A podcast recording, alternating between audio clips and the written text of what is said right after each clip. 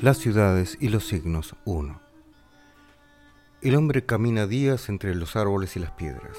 Raramente el ojo se detiene en una cosa, y es cuando la ha reconocido como el signo de otra. La huella en la arena indica el paso del tigre, un pantano anuncia una veta de agua, la flor del visco el fin del invierno. Todo el resto es mudo e intercambiable. Árboles y piedras son solamente lo que son. Finalmente, el viaje conduce a la ciudad de Tamara. Uno se adentra en ella por calles llenas de enseñas que sobresalen de las paredes. El ojo no ve cosas, sino figuras de cosas que significan otras cosas. Las tenazas indican la casa del sacamuelas, el jarro la taberna, las alabardas el cuerpo de guardia, la balanza la verdulería. Estatuas y escudos representan leones, delfines, torres, estrellas, signo de que algo, quién sabe qué, tiene por signo un león o delfín o torre o estrella. Otras señales advierten sobre aquello que en un lugar está prohibido. Entrar en el callejón con las carretillas, orinar detrás del kiosco, pescar con caña desde el puente. Y lo que es lícito, dar de beber a las cebras, jugar a las bochas, quemar los cadáveres de los parientes. Desde la puerta de los templos se ven las estatuas de los dioses representados cada uno con sus atributos la cornucopia, la clepsidra, la medusa, por los cuales el fiel puede reconocerlos y dirigirles las plegarias justas. Si un edificio no tiene ninguna enseña o figura, su forma misma y el lugar que ocupa en el orden de la ciudad bastan para indicar su función. El palacio real, la prisión, la casa de moneda, la escuela pitagórica, el burdel. Hasta las mercancías que los comerciantes exhiben en los mostradores valen no por sí mismas, sino como signo de otras cosas. La banda bordada para la frente quiere decir elegancia, el palanquín dorado poder, los volúmenes de averroes sapiencia, la ajorca para el tobillo voluptuosidad. La mirada recorre las calles como páginas escritas. La ciudad dice todo lo que debes pensar. Te hace repetir su discurso. Y mientras crees que visitas Tamara, no hace sino registrar los nombres con los cuales se define a sí misma y a todas sus partes. ¿Cómo es verdaderamente la ciudad bajo esta apretada envoltura de signos? ¿Qué contiene o esconde? El hombre sale de Tamara sin haberlo sabido. Afuera se extiende la tierra vacía hasta el horizonte. Se abre el cielo donde corren las nubes.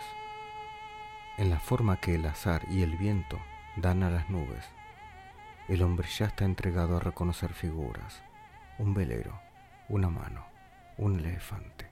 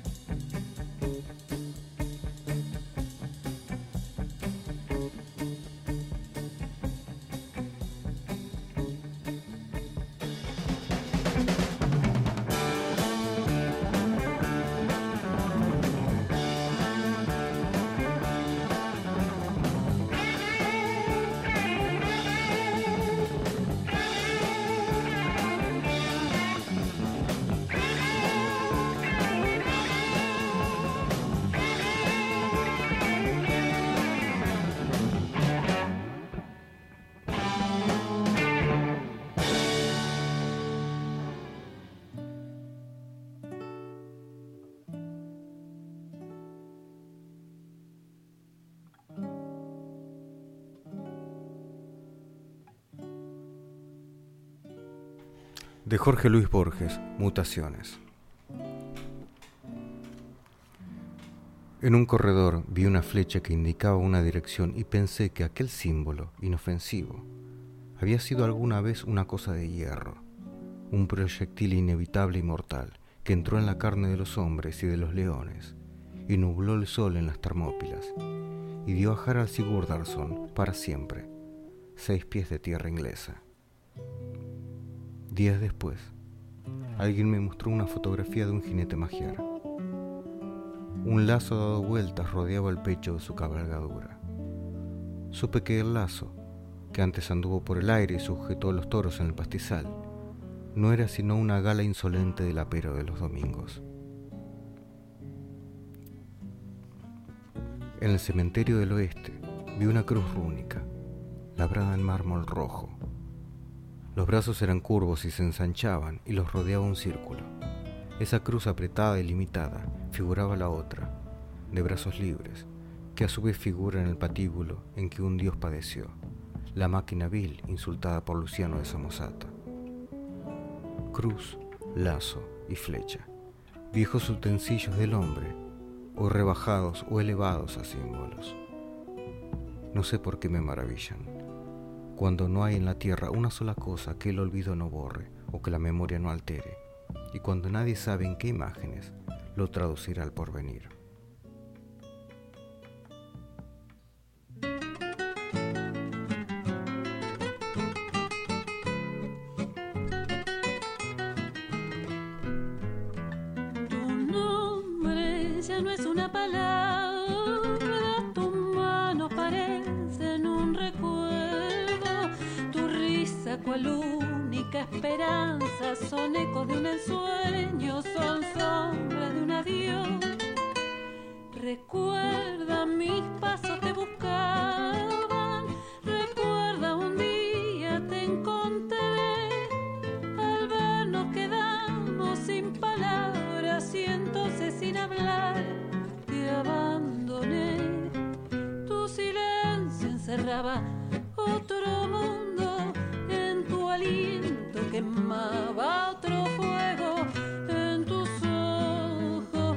Otro rumbo, en tus labios temblaba otro beso, y de pronto tu nombre funesco de un recuerdo lejano, tu voz y mi voz, un adiós de silencio y un amor sin sentido, mi amor.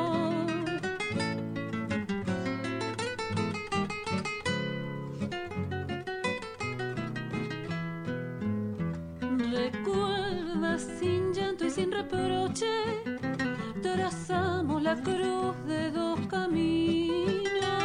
Tus pasos tomaron en la noche la sombra de un destino que nunca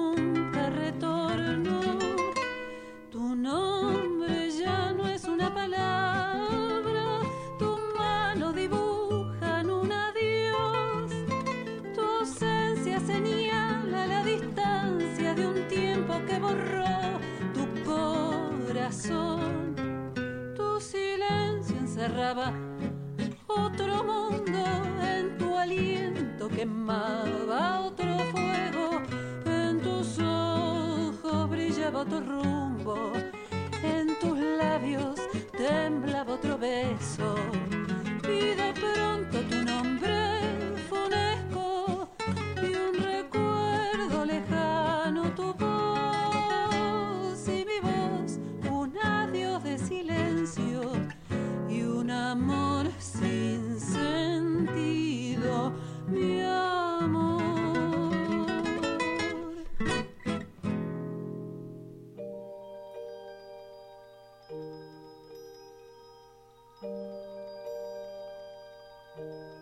Dijo el maestro Sufi Huayapulat de Eribán acerca de los símbolos. El hombre es un símbolo, también lo es un objeto o un dibujo penetra debajo del mensaje exterior del símbolo o te echarás a dormir. Dentro del símbolo hay un diseño que está en movimiento. Llega a conocerlo, pero para ello necesitas una guía, y antes de que éste pueda ayudarte, Debes prepararte ejercitando la honestidad hacia el objeto de tu búsqueda. Si buscas verdad y conocimiento, los obtendrás. Si solo buscas algo para ti mismo, quizá lo obtengas y pierdas todas las posibilidades superiores.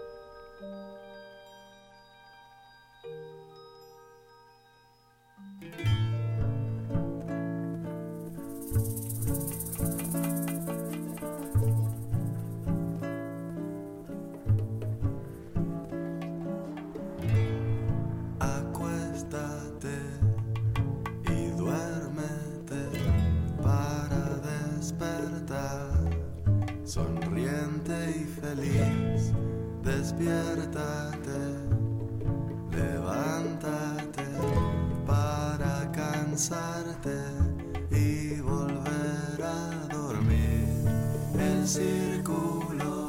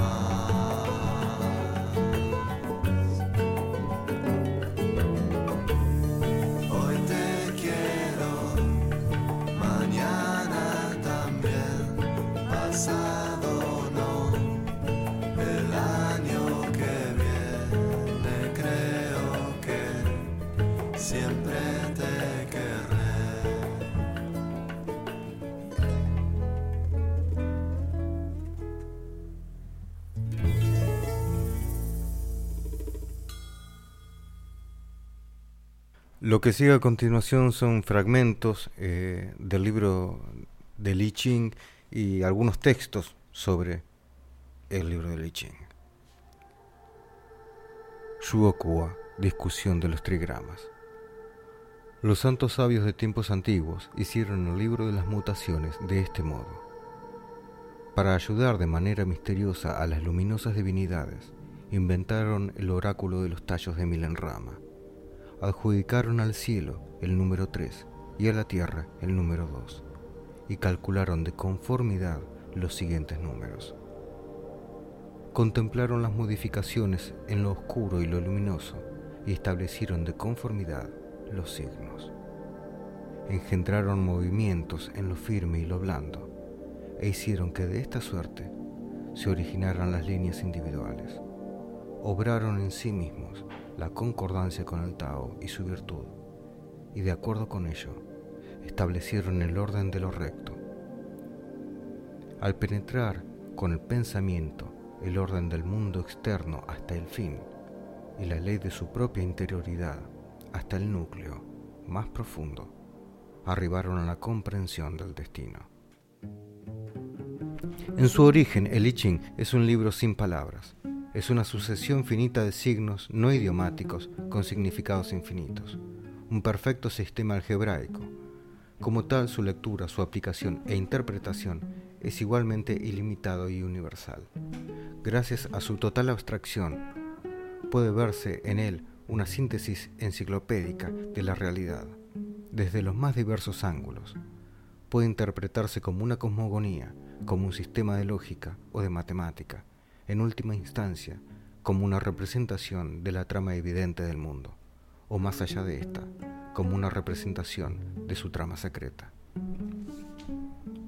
Como libro sapiencial, fuente de una irreversible sabiduría de la vida, que consiste fundamentalmente en lograr la armonía del individuo con el cambiante fluir de las corrientes universales, en adaptarse activa o pasivamente, según lo dicta el tiempo dado, a los cambios, las mutaciones del acontecer.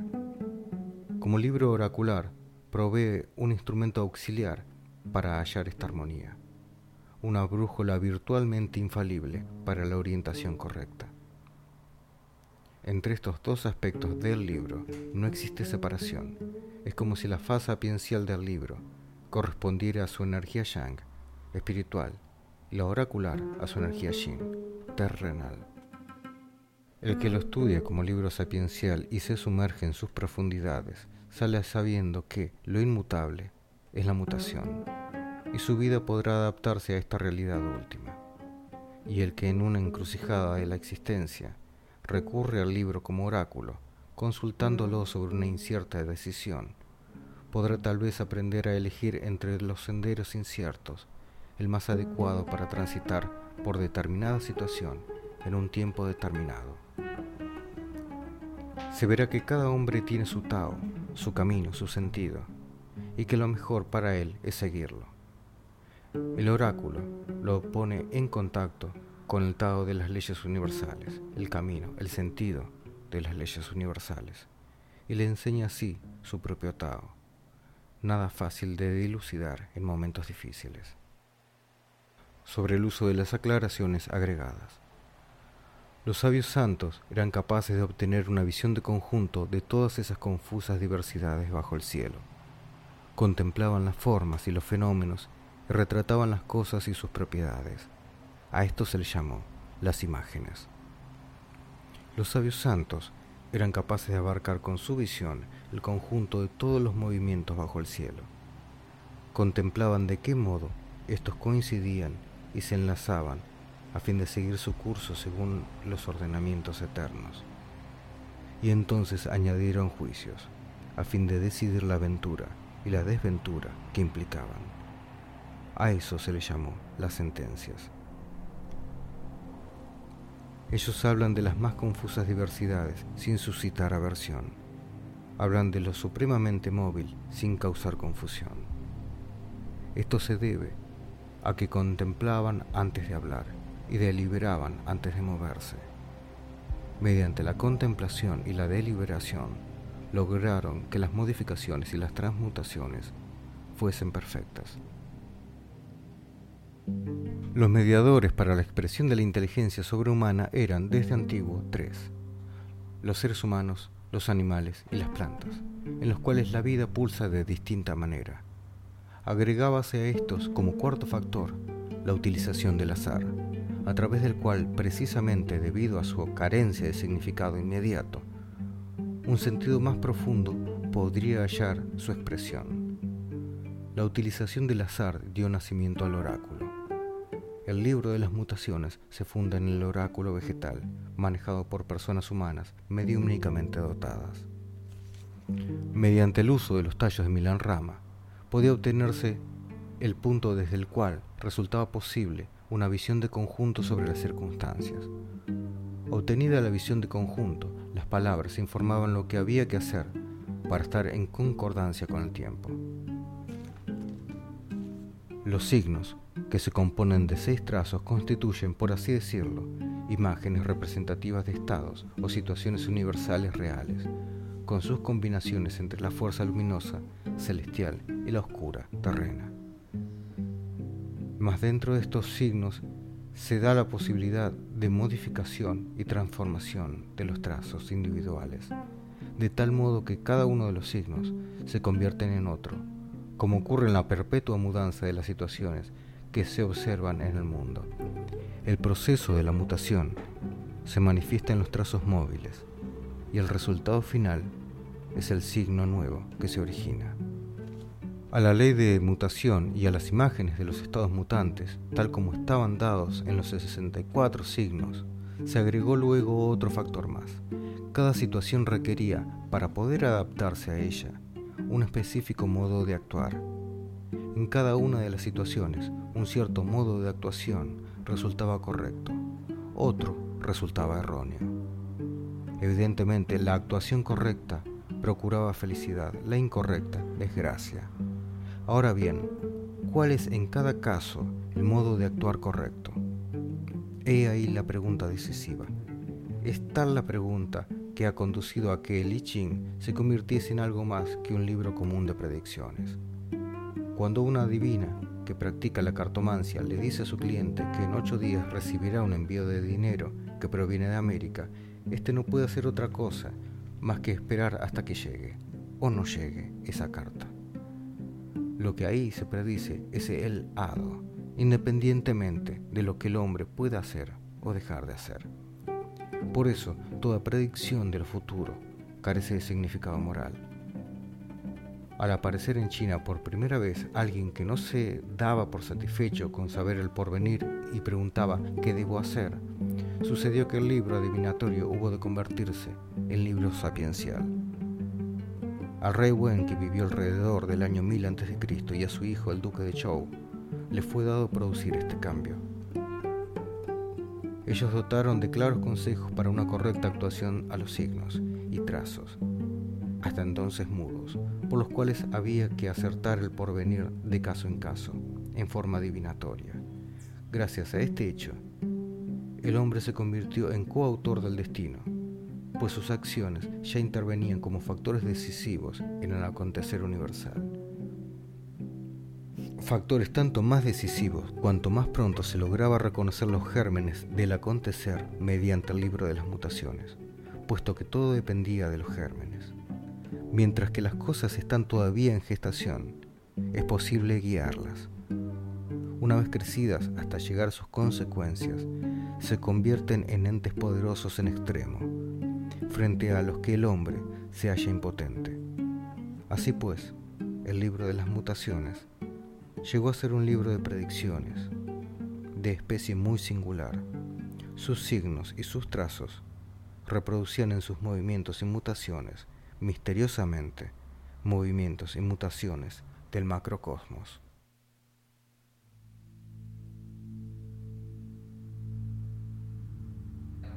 Cuando en tiempos arcaicos Pao Xi gobernaba el mundo, dirigió la mirada hacia arriba y contempló las imágenes en el cielo. Dirigió la mirada hacia abajo y contempló los sucesos sobre la tierra. Contempló los dibujos de los pájaros y de los animales y su adaptación a los lugares.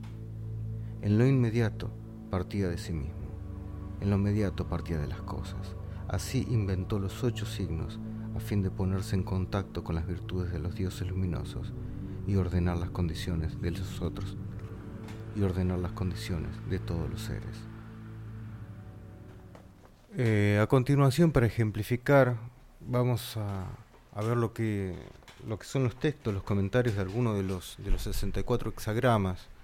Este, estos 64 signos están compuestos de seis líneas eh, diferenciadas entre líneas enteras y líneas quebradas, colocadas una arriba de otra. A medida que van cambiando, eh, cambiándose mutando, esas líneas que mutan tienen una significación particular. Pero para ejemplificar, vamos a leer lo que son los dictámenes de la imagen y los comentarios de la imagen.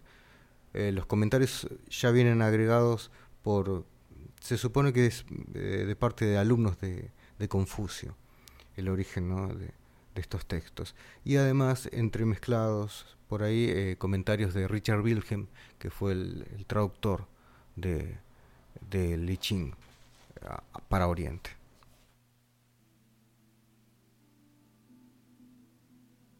Han, lo abismal, el agua. El dictamen, lo abismal repetido. Si eres veraz, tendrás éxito en tu corazón y tendrás éxito en lo que hagas. Comentario para la decisión. Lo abismal repetido es el peligro duplicado. El agua fluye y no se acumula en ninguna parte. Atraviesa sitios peligrosos y no pierde su confiabilidad. Tendrás éxito en tu corazón, pues los firmes forman el centro. Lo que hagas tendrá éxito. El continuar avanzando crea obras. El peligro del cielo consiste en que no se puede trepar hasta él. El peligro de la tierra son las montañas y los ríos, las colinas y alturas. Los reyes y príncipes utilizan el peligro para conservar su reino. Los efectos del tiempo del peligro son grandes en verdad. El signo es explicado de doble manera. 1. El hombre se halla en peligro como el agua en medio del abismo, y entonces el agua nos enseña cómo hay que conducirse. Fluye y no se acumula en ninguna parte, y tampoco en los sitios peligrosos pierde su índole digna de confianza. De esta manera se vence el peligro. El signo Khan es, además, el corazón. El corazón encierra las inclinaciones y predisposiciones naturales, la esencia divina, que por ello corre el peligro de hundirse en concupiscencias y pasiones. También en este caso la superación del peligro consiste en retener firmemente la predisposición originariamente buena. Esto está indicado por el hecho de que los trazos firmes constituyen el centro. Así resulta luego que la acción obtiene éxito en el bien. 2. El peligro sirve como medida de precaución defensiva destinada al cielo, a la tierra, al príncipe, pero no es jamás un fin en sí mismo, como eso queda dicho. Los efectos del tiempo del peligro son grandes.